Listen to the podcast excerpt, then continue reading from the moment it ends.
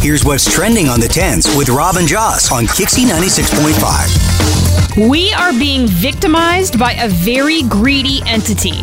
By the way, people we've been in this business with are treating us, how they plead poverty, that they're losing money left and right while giving millions to CEOs. It's disgusting. Shame on them. And it happens an awful lot to Yeah. a lot of people that you know. This was part of Fran Drescher's speech yesterday. She's actually the president of SAG AFTRA. They are going on strike. You know, the writers have been on strike for quite a while, and now the actors are joining in. Her speech is very compelling if you didn't see it. Here's a snippet. What happens here is important because what's happening to us is happening across all fields of labor by means of when employers make Wall Street and greed their priority, and they forget about the essential contributors that make the machine run. Now, with actors on strike, um, basically production has been shut down on your movies, on your shows, etc., etc. So that would affect Comic Con here in San Diego. It is affecting Comic Con here in San Diego. Some panels have already been canceled.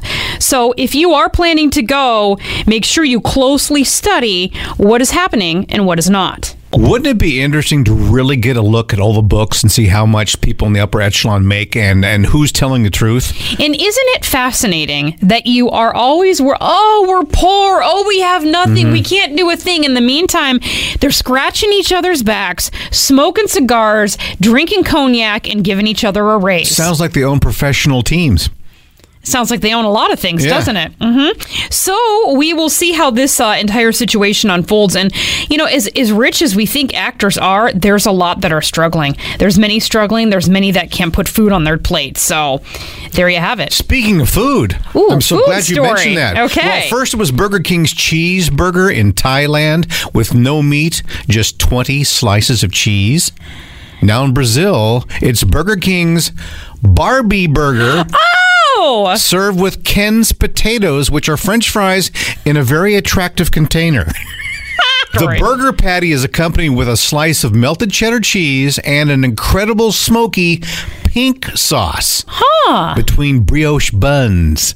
Because of the pink sauce, some people are calling it the Pepto Bismol burger. yeah. You know, it is a pity that that's not going to be here in the United States. No. because I think that would be a smash. Well, Absolutely. yeah. And I'd have the Thailand cheeseburger, and you could have the Barbie burger. I don't want you eating that cheeseburger. Okay. That is forbidden, my friend. Yeah, yeah, my cardiologist is saying no. No, I'm saying no. Everybody is saying no. And by the way, for Barbie, the movie comes out next weekend. And for things to check out in the movies, in the theaters this weekend, Mission Impossible, of course, is out. Tom Cruise back as Ethan Hunt. He and his team uh, have to track down a new weapon that threatens all of humanity before it falls into the wrong hands. You know why you should go see that movie? Why? Because it's hot and it's air conditioned. That's actually why I was bringing movies up this right. weekend. Another movie in theater is called Theater Camp. Will Ferrell is the producer on that one. So yeah, that that's pretty much exactly why I even brought up movies that are coming out because it's going to be hotter than a you know what this weekend. And I'm not sure what, but whatever it is, it's going to be hotter than that.